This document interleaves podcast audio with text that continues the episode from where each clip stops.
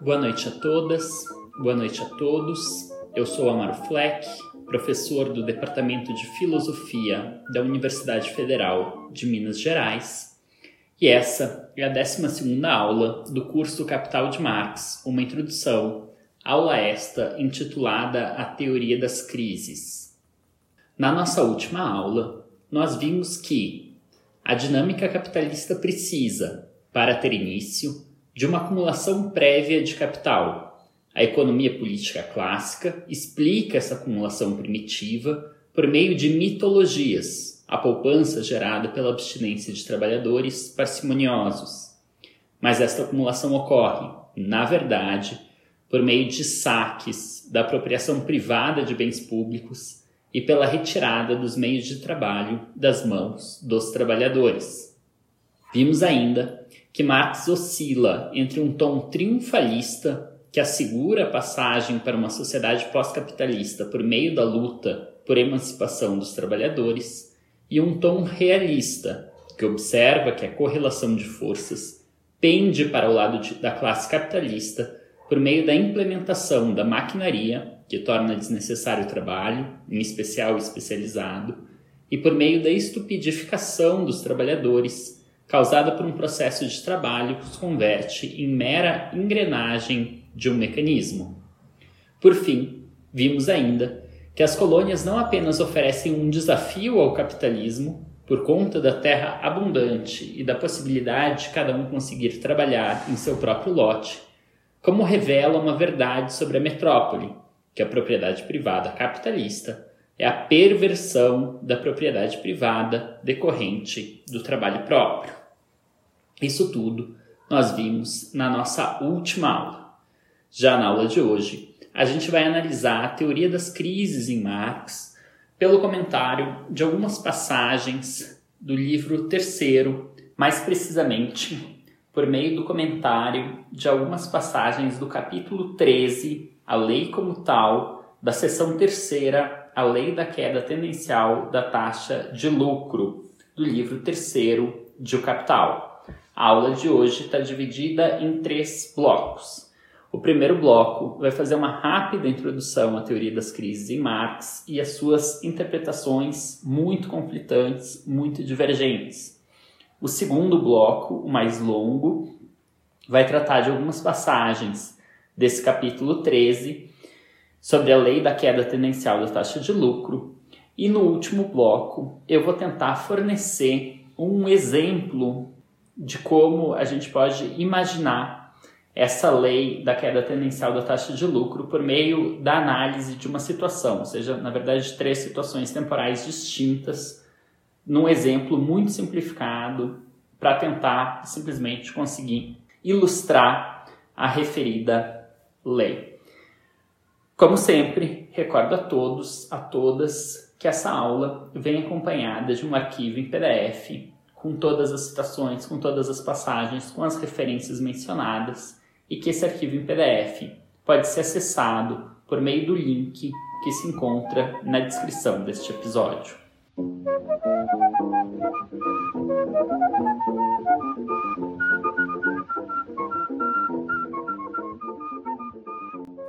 Ao longo do nosso curso, nós vimos que a teoria do Marx vem sendo interpretada de modos muito diferentes, de modos muito divergentes, mas que essas interpretações, em geral, caem dentro de três grandes formas de se ler a obra de Marx, que seria o assim chamado marxismo tradicional, os marxismos ocidentais e as novas leituras de Marx.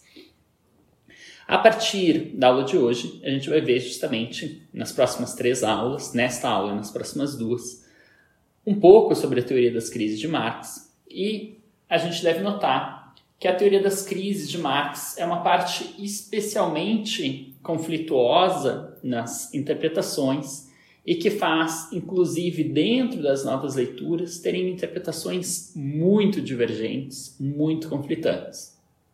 Dito de um modo muito geral, bem simplificado, a gente poderia dizer que há dois modos principais de se ler a teoria das crises do Marx. O primeiro modo diria que se trata de uma teoria da derrocada necessária do capitalismo. Isso é, que o capitalismo é inerentemente contraditório, tende a crises, mas que essas crises, em alguma medida, apontam para uma derrocada final. Isso é, a sucessão, as crises são sucessivas, mas elas indicariam, elas apontariam para uma crise final, uma crise que não poderia ser superada pelo próprio modo de produção capitalista e que levaria ao fim deste modo. Interpretado dessa forma, a teoria pode ser interpretada de uma forma como Marx teria se equivocado, porque essa derrocada necessária do, do capitalismo simplesmente não ocorreu, e, portanto, né, uma boa parte dos críticos de Marx leem dessa forma, quer dizer, Marx apontaria para uma derrocada do capitalismo, tem uma teoria sobre a derrocada do capitalismo e como o capitalismo, né, o modo de produção capitalista, não enfrentou essa derrocada, o Marx simplesmente teria se equivocado, isso seria uma falha na teoria marxiana. Mas também há quem argumente que essa derrocada não ocorreu na velocidade em que Marx imaginou, por causa de causas contrarrestantes que em boa parte foram previstas pelo próprio Marx, mas que ainda não tendo ocorrido na velocidade em que Marx imaginou, previu em algumas passagens, ela ou bem estaria ocorrendo agora, isso é, a gente estaria vendo o declínio, o colapso ou né, a derrocada do modo de produção capitalista, ou bem que isso aconteceria em um futuro próximo. Exemplo dessas leituras é a leitura do Michael Roberts, assim como a leitura, a interpretação da crítica do valor de autores como Roberto Kurtz e Anselm Yap. Eles podem ser exemplares modelares de interpretações como essa, que argumentam que a teoria das crises de Marx é o que dá uma certa inteligibilidade para o que a gente está vivenciando hoje nas sociedades capitalistas avançadas. Porém, há uma outra forma de se ler a teoria das crises do Marx, que vê ela simplesmente como uma teoria da recorrência das crises no modo de produção capitalista, mas que não necessariamente indica uma crise final.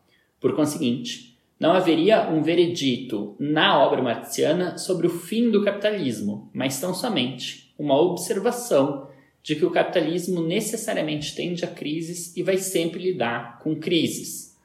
Exemplos dessas leituras, para ficar aqui nas novas leituras é a leitura do Michael Heinrich ou a interpretação do Moishe Postone, saindo um pouco das novas leituras. É assim também que lê o David Harvey. Em ambos os casos, tá? tanto na leitura que aponta para uma derrocada necessária do capitalismo, quanto para a leitura que aponta apenas para uma teoria da recorrência das crises no modo de produção capitalista, há quem defenda que as crises sempre remontam, em última instância, à tendência da queda da taxa de lucro, esse é o caso do Michael Roberts, e há quem defenda que ou bem há várias tendências contraditórias no modo de produção capitalista e que nenhuma delas tem uma primazia sobre as demais, ou bem simplesmente que a tendência da queda da taxa de lucro sequer é uma das tendências contraditórias, né? sequer comporia aí, ou seria tão relevante assim na teoria das crises do Marx. E essa é a postura do Michael Heinrich.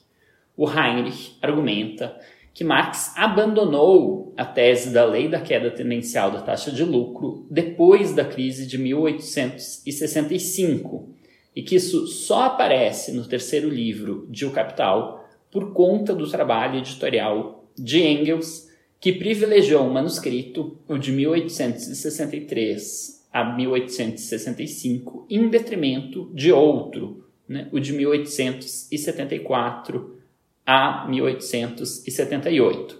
Lembrando sempre, Marx não publicou em vida o terceiro livro de O Capital.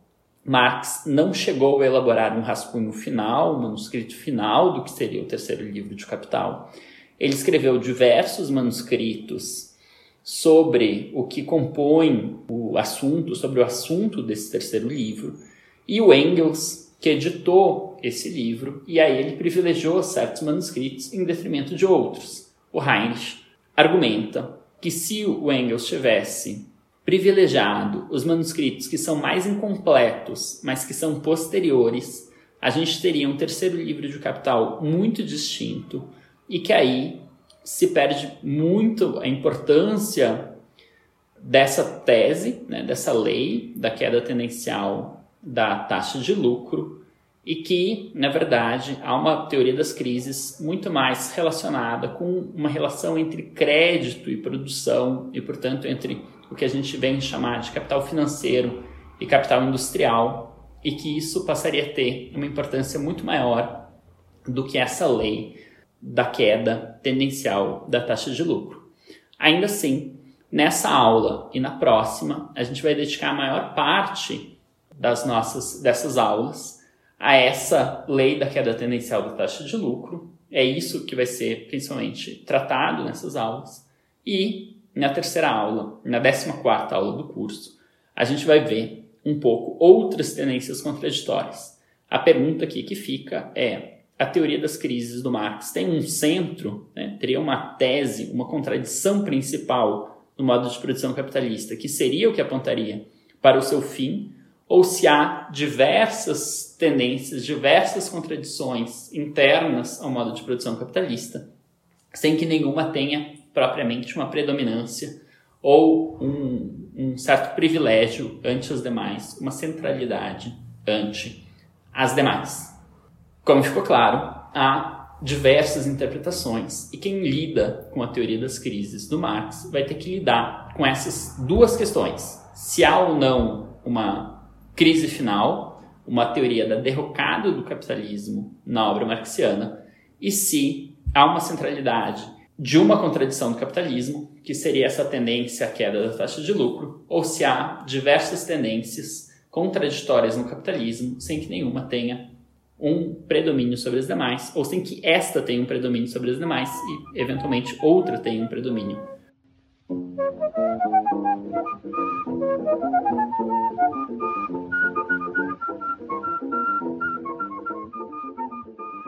Mas passemos ao texto do Marx, ao capítulo 13 do livro 3. Começo diretamente citando o começo desse capítulo, uma passagem um pouco longa, para a gente tentar começar a entender o que, que significa essa lei da queda tendencial da taxa de lucro. Cito Marx. Com um salário e uma jornada de trabalhos dados, um capital variável, por exemplo, de 100 representa um número determinado de trabalhadores postos em movimento. Ele é o índice desse número. Seja de 100 libras o salário de 100 trabalhadores, digamos, por uma semana. Se esses 100 trabalhadores efetuam tanto trabalho necessário quanto mais trabalho, ou seja, se trabalham diariamente tanto tempo para si mesmos, isto é, para a reprodução de seu salário, quanto para o capitalista, quer dizer, para a produção de mais valor, seu produto de valor total seria de 200 libras, e o mais valor por ele gerado seria de 100 libras. A taxa do mais valor, M sobre V, mais valor sobre capital variável, seria de 100%. No entanto, ela se expressaria, como vimos, em taxas de lucro muito diversas segundo os vários volumes do capital constante, C minúsculo, e por conseguinte, do capital total, C maiúsculo uma vez que a taxa de lucro é igual a mais valor sobre capital, M minúsculo, sobre C maiúsculo. Notem, na tradução, no, na edição da Boitempo, está faltando o M minúsculo, tá? Está escrito taxa de lucro igual a capital, o que evidentemente é um erro da edição brasileira. A edição em alemão consta com o M minúsculo sobre o capital. Então, uma vez que a taxa de lucro é igual a mais valor sobre capital, sendo a taxa de mais valor igual a 100%, e aí o Max dá cinco exemplos. Se C minúsculo, capital constante, é igual a 50 e capital variável é igual a 100, então a taxa de lucro é 100 sobre 150, o que é igual a 66% e 2 terços. Né? 66,66%. Se capital constante é igual a 100 e capital variável é igual a 100, então a taxa de lucro é igual a 100 sobre 200, igual a 50%. Se capital constante é igual a 200 e capital variável é igual a 100, então a taxa de lucro é 100 sobre 300, ou seja, 33,33%. Se capital constante é igual a 300 e capital variável é igual a 100, então a taxa de lucro é igual a 100 sobre 400, que é igual a 25%. E se C, capital constante, é igual a 400 e V, capital variável, é igual a 100, então a taxa de lucro é igual a 100 sobre 500, ou seja, 20%. Lembrando que o L' aqui representa, simboliza a taxa de lucro. Sigo a citação do Marx. A mesma taxa de mais-valor, com um grau de exploração constante do trabalho, será expressa, assim, numa taxa decrescente de lucro, porque, com seu volume material, também aumenta, ainda que não na mesma proporção, o volume de valor do capital constante e, com isso, do capital total. Se, além disso, partirmos do pressuposto de que essa alteração gradual na composição do capital não se opera simplesmente em esferas isoladas da produção, mas, em maior ou menor grau, em todas ou pelo menos nas esferas decisivas da produção, e que, portanto, essas alterações afetam a composição orgânica média do capital total existente numa determinada sociedade, chegaremos necessariamente à conclusão de que o crescimento gradual do capital constante em proporção ao variável tem necessariamente como resultado uma queda gradual na taxa geral de lucro, mantendo-se constante a taxa do mais-valor, ou seja, o grau de exploração do trabalho pelo capital. Porém, vimos que constitui uma lei do modo de produção capitalista que, conforme este se desenvolve, opera-se uma diminuição relativa do capital variável em relação ao capital constante e, assim, em proporção ao capital total mobilizado. Fecho citação. Essa citação, bastante longa, diz o quê? O que, que o exemplo, esses cinco casos analisados muito rapidamente pelo Marx, mostram?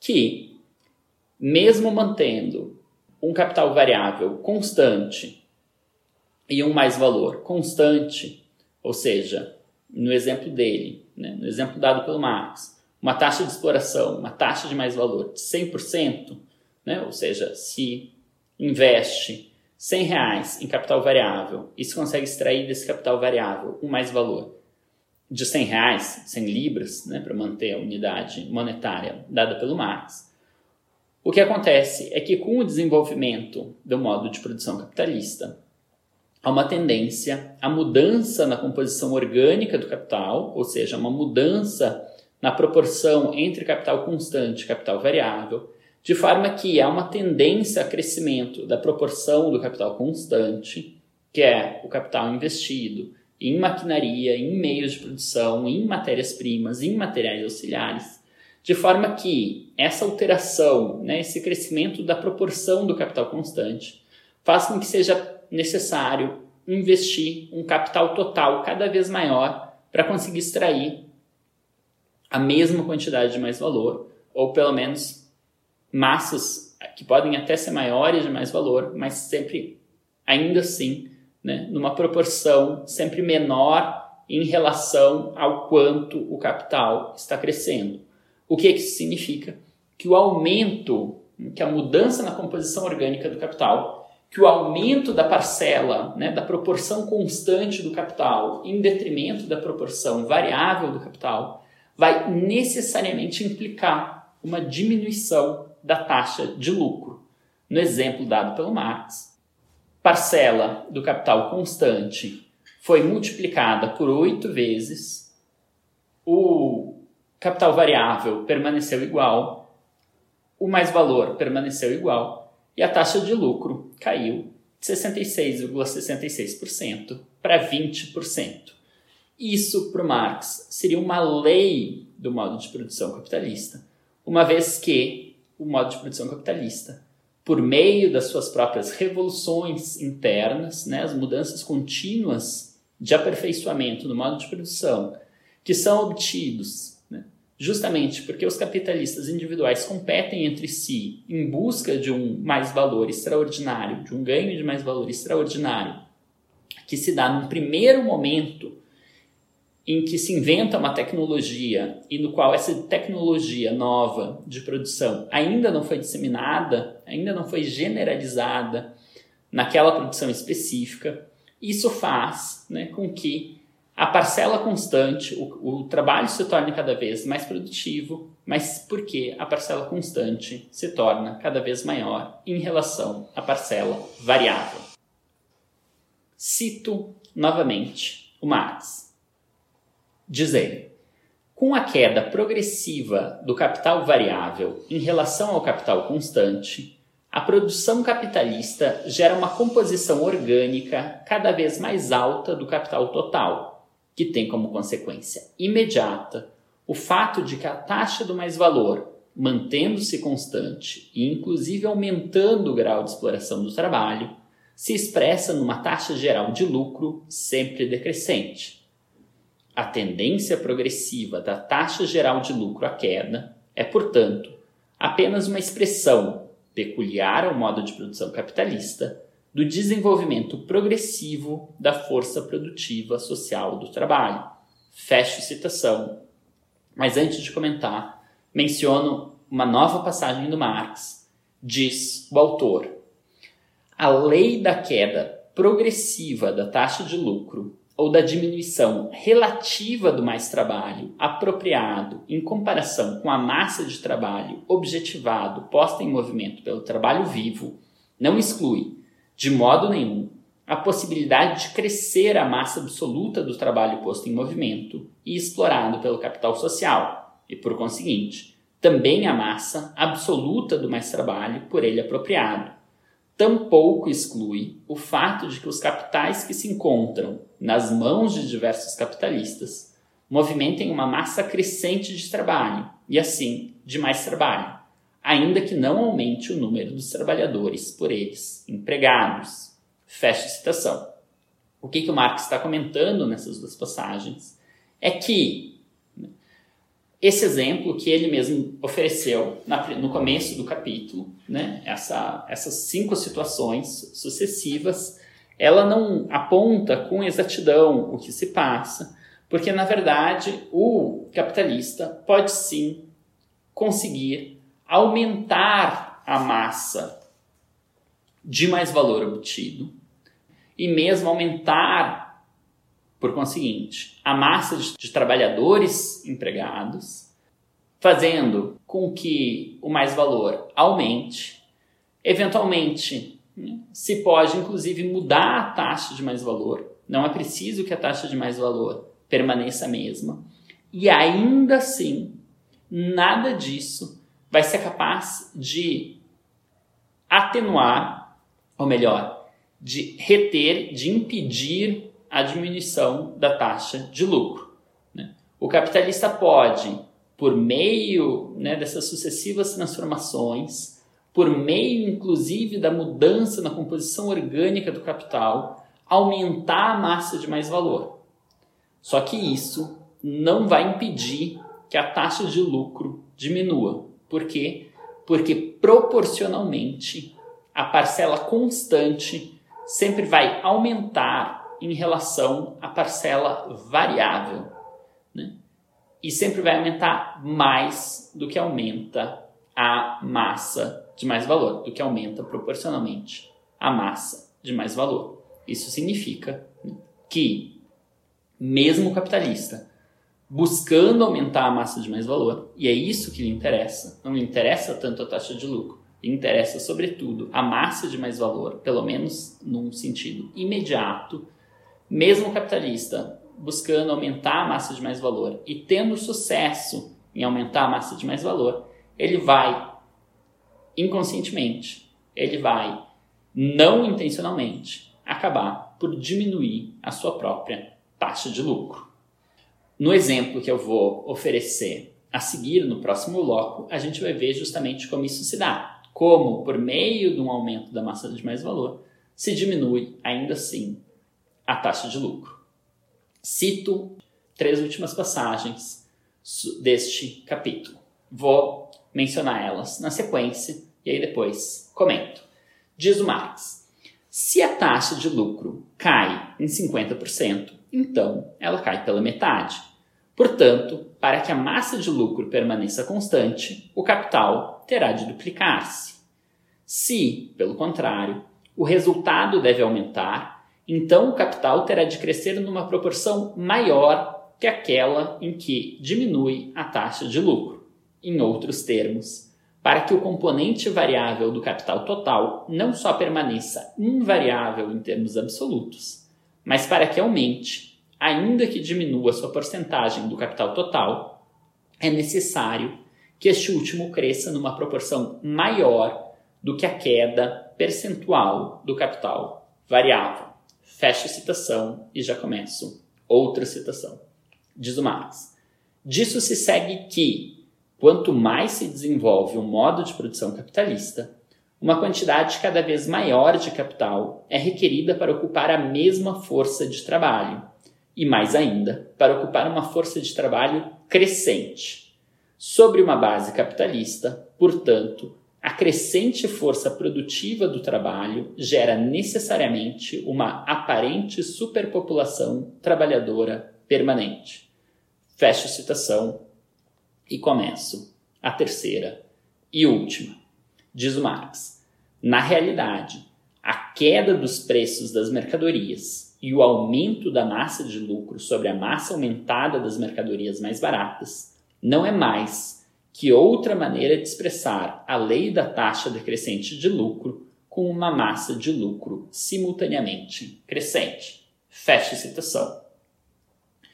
É, o que o Marx está dizendo é que as proporções, né, a proporção do capital total vai ter que crescer para que aumente a massa de mais valor numa proporção maior do que a queda percentual do capital variável, a gente já vai examinar num exemplo como isso se dá, que isso gera, né, a, o fato da produtividade do trabalho aumentar, gera necessariamente uma superpopulação trabalhadora permanente, quer dizer, uma população excedente, uma população supérflua do ponto de vista da reprodução do capital, do ponto de vista da valorização do valor, isso é, uma população que o capital, o modo de produção capitalista, não consegue explorar, de forma né, que, como acontece nas sociedades capitalistas avançadas, ser explorado passa a ser, de certa forma, um privilégio frente ao conjunto de desempregados, de não empregados que sequer conseguem ser explorados e, portanto, né, que não conseguem obter os meios de subsistência necessários para sobreviverem e que outra tendência é né, a queda dos preços das mercadorias, o barateamento das mercadorias. Isso também está relacionado com a taxa, a lei da taxa decrescente de lucro. Né? Isso é um efeito colateral da lei da taxa decrescente de lucro e a gente vai examinar agora, num exemplo simplificado, como isso tudo se dá. Passemos então para o terceiro bloco.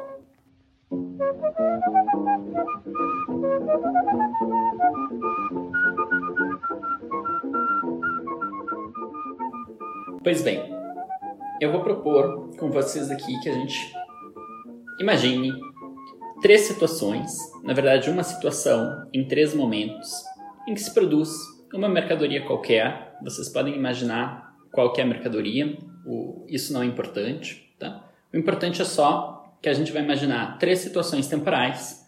A primeira, um estágio inicial da produção dessa mercadoria, a gente vai imaginar que depois de 50 anos se inventaram algumas tecnologias que multiplicam por 10 a produtividade do trabalho, que significa que cada trabalhador vai conseguir produzir depois de 50 anos 10 vezes mais mercadorias do que produzia 50 anos antes. E depois a gente vai imaginar uma terceira situação em que novamente a produtividade do trabalho foi multiplicada por 10. Isso é um modelo hipotético, evidentemente, não é assim que no mundo real ocorre, né? O mundo real tem complexidades muito maiores. Isso é um modelo muito simplificado para tentar ilustrar essa, essa lei da queda tendencial da taxa de lucro. E eu saliento aqui também que o Marx em nenhum momento faz algo né, tão selvagem assim, tão, tão redutor assim, mas que eu acho absolutamente necessário para a gente conseguir examinar um pouco mais de perto, né, ilustrar o que o Marx está dizendo. Então, saliento que pode ter problemas nesse modelo reconstrutivo que eu estou fazendo aqui, mas que, para fins de ilustração, eu acho importante a gente conseguir visualizar como isso se dá efetivamente. Tá? E, mais uma vez, ressalto que se trata de um modelo muito simplificado e que isso, no mundo concreto, no mundo real, se dá com variáveis, com complexidades muito maiores. Pois bem, então imaginemos uma situação 1, um, o ano zero de a produção de uma mercadoria qualquer. Nesse ano zero, a gente imagina que existam cinco capitais concorrendo, produzindo essa mercadoria qualquer.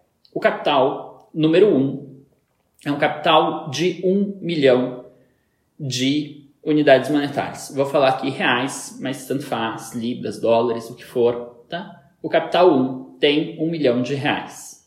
Esse capital 1 vai investir em capital constante 700 mil reais, em capital variável 300 mil reais.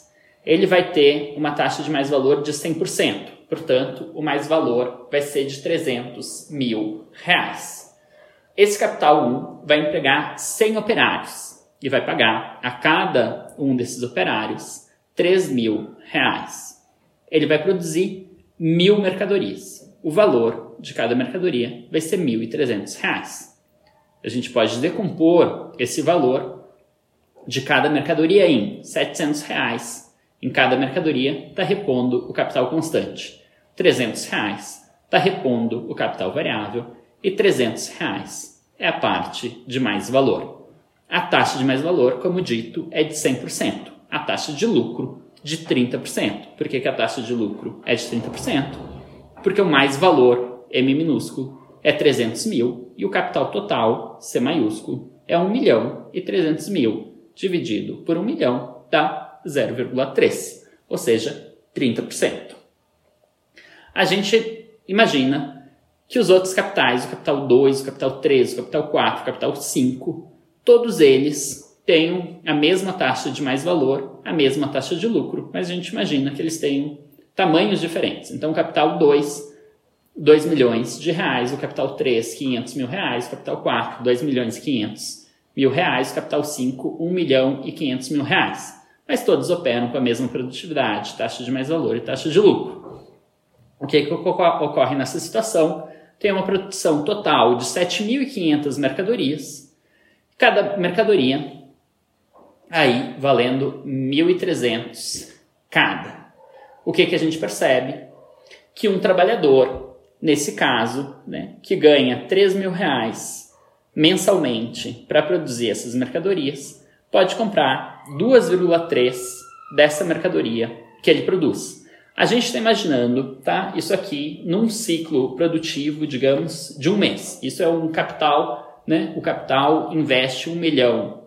Em um mês, o trabalhador ganha 3 mil reais. Em um mês, e se produz 7.500 mercadorias ao longo desses, desse mês, esses cinco capitais. Certo? Agora se passam 50 anos e o que, que ocorre? Ocorre que esse capital 1 um, ele não investe mais 1 milhão de reais. Agora ele investe 8 milhões de reais. Ele foi multiplicado por 8.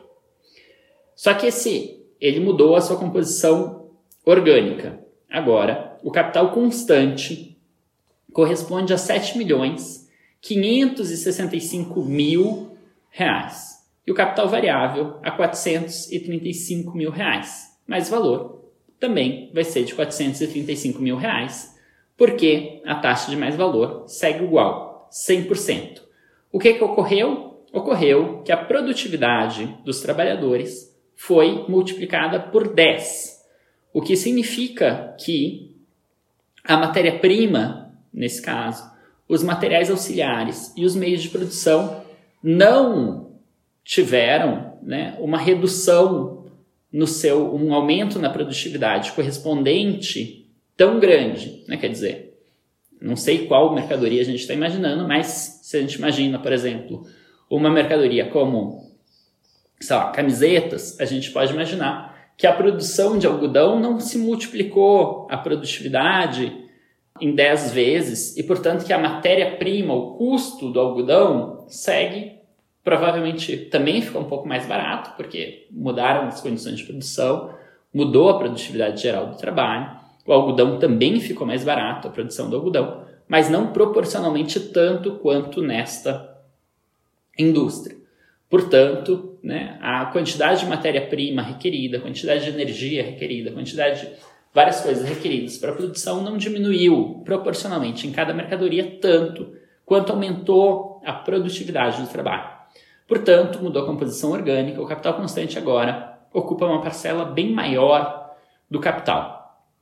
Agora a gente tem 150 trabalhadores. O capitalista, com esses 8, 8 milhões de reais, não contrata mais apenas 100 trabalhadores como, eram, como era antes, agora ele contrata 150 trabalhadores. Aumentou, portanto, o número de trabalhadores empregados por ele, e ele não paga mais 13 mil reais para cada um. Ele paga agora 2.900 reais para cada um. Diminuiu o valor da força de trabalho porque baratearam as mercadorias que compõem os meios de subsistência de cada um dos trabalhadores. Só que esses 150 trabalhadores, antes a gente tinha 100 trabalhadores que produziam mil mercadorias. Agora o trabalho, cada trabalhador sozinho consegue produzir 10 vezes mais do que cada trabalhador sozinho produzia 50 anos antes, porque se aperfeiçoaram os meios de produção. Portanto, 150 trabalhadores conseguem agora produzir 15 mil mercadorias.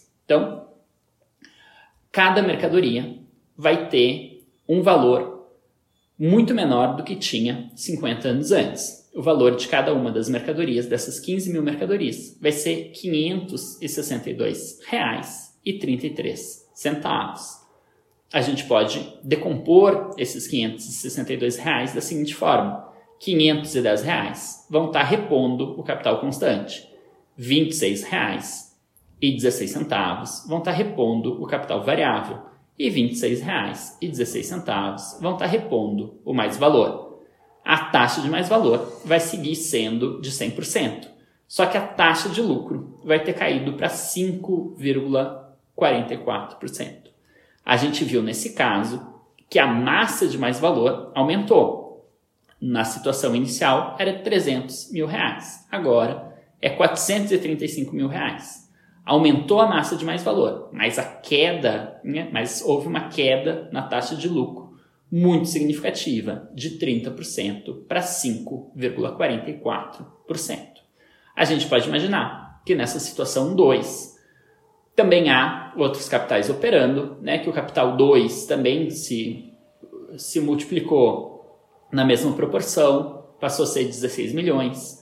O capital 3 passou a ser de 4 milhões. O capital 4, 20 milhões. Mas o capital 5 faliu, quebrou, não conseguiu acompanhar o desenvolvimento dos meios de produção, ficou para trás e, operando com uma produtividade menor, não teve capacidade de concorrer, de competir e, portanto, faliu, fechou, não existe mais. Agora temos quatro capitais, todos operando com taxas similares de produtividade, de mais valor e de lucro. Esses quatro capitais, nesse momento, produzem 90 mil mercadorias a um custo de R$ 562,33 cada. Notem que mesmo tendo perdido 100 reais, né, mesmo que o salário de cada trabalhador tenha diminuído em 100 reais, eles agora conseguem comprar 5,15 dessas mercadorias que eles produzem. Né? Antes eles conseguiam comprar 2,3, agora eles conseguem comprar 5,15 dessa mercadoria. Avancemos mais 50 anos, imaginemos a produção dessa mesma mercadoria no ano 100. Novamente, a produtividade de trabalho foi multiplicada por 10. O que acontece agora? Acontece agora que a gente tem um capital de 80 milhões, o capital 1 aumentou né, mais de 10 vezes e ele agora é um capital de 80 milhões e 560 mil reais. O capital constante é de 80 milhões, o capital variável de 560 mil e o mais valor 560 mil. Novamente tivemos um aumento na massa de mais valor. Passou de 435 mil reais para 560 mil reais. Um aumento significativo. O capitalista, novamente, aumentou o número de trabalhadores que trabalham para ele. Agora, não se trata mais de 150 operários, e sim de 200 houve, novamente, uma pequena diminuição do valor da força de trabalho, que passou de R$ 2.900 para R$ 2.800 cada trabalhador. Como a produtividade foi multiplicada por 10, agora 200 trabalhadores conseguem produzir 200 mil mercadorias. E o valor de cada uma dessas mercadorias vai ser de R$ 405,60 cada. Esse valor se decompõe da seguinte forma: 400 reais é o capital constante sendo reposto ali. R$ 2,80 é o capital variável sendo reposto ali. E R$ 2,80 é o mais valor sendo criado, em, presente em cada mercadoria. A taxa de mais valor é de 100%. A taxa de lucro ficou de 0,7% nesse caso. A gente pode imaginar que o capital 2 também se multiplicou na mesma proporção, passando a ser 10 vezes maior. Porém, né, que o capital 3 e o capital 4 não acompanharam esse desenvolvimento da produtividade e faliram. O capital 1 e o capital 2, nessa situação, operam com produtividades similares, taxa de mais valor e de lucro similares. Nesse caso, a produção total foi de 600 mil mercadorias, R$ 405,60 cada, e cada trabalhador, mesmo ganhando menos, consegue comprar 6,9 desta mercadoria. Então, notem aqui o que, que ocorreu nesse processo de desenvolvimento. Há diversas tendências que podem ser observadas. É claro que isso tudo é puramente hipotético, não significa que isso de fato ocorra, mas o que Marx está observando é que todas essas tendências de fato ocorrem no mundo real, não nessa velocidade, não dessa forma, mas que todas essas tendências são tendências do modo de, de produção capitalista. Houve, bem, um aumento de produtividade, de forma que no final desses 100 anos, cada trabalhador consegue produzir 100 vezes mais mercadorias, ou proporcionalmente 100 vezes mais mercadorias. É claro que não é cada trabalhador que produz uma mercadoria, o que a gente está fazendo. A gente sabe que os trabalhadores trabalham né, por meio de uma divisão do trabalho, por meio de funções específicas né, numa grande indústria, mas se a gente pega a produção total e divide pelo número de trabalhadores, a gente vai ter um aumento de produtividade de trabalho de 100 vezes. A gente teve um aumento do capital de 80,56 vezes houve uma concentração do capital, né, uma tendência em direção ao monopólio. Haviam cinco concorrentes na primeira situação e só dois sobreviveram até o final, final desses 100 anos. Houve um aumento da proporção constante na composição orgânica do capital. Ele passou, a proporção de capital constante passou de 70% para 99,30%. Houve um barateamento da mercadoria. A mercadoria ficou 68,8% mais barato. Houve um aumento da massa de mais valor. A massa de mais valor cresceu em 86,66%. Houve uma diminuição da taxa de lucro. Ela passou de 30% para 0,7%. E houve uma diminuição do valor da força de trabalho. A força de trabalho ficou 6,66% mais barata. Ainda assim, houve um aumento da riqueza material. Então, mesmo aquele operário que perdeu, né, que ao longo de 100 anos se tornou 200 reais mais pobre, agora ele consegue comprar pelo menos da mercadoria que ele produz, que ele mesmo ajuda a produzir, ele consegue comprar três vezes mais mercadorias. Ele, no começo, conseguia comprar 2,3 da mercadoria que ele produz, e agora ele consegue comprar 6,9 da mercadoria que ele produz. O Marx nota que todas essas tendências ocorrem em velocidades distintas e de maneiras distintas no modo de produção capitalista, com o aumento da produtividade, com a mudança na composição orgânica do capital, mas que, se a gente levar em conta apenas o capítulo, essa seção 3 do livro terceiro do Capital, haveria uma certa centralidade na diminuição da taxa de lucro como uma tendência contraditória que faria, que moveria justamente, que faria com que o capitalista, interessado em obter uma quantidade maior, uma massa maior de mais valor, acabe mudando a composição orgânica, de forma que ele acabe por abarrotar o mercado com um número cada vez mais absurdo de mercadorias, cada vez mais colossal de mercadorias, porque ele precisa produzir muito mais mercadorias para conseguir ganhos ainda aumentos ainda que muito menores proporcionalmente na massa de mais valor.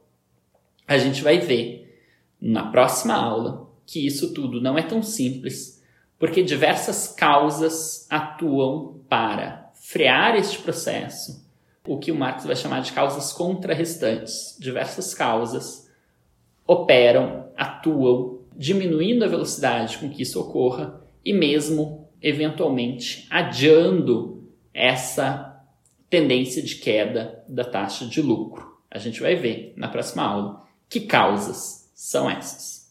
Uma boa semana a todas, uma boa semana a todos e até o nosso próximo encontro.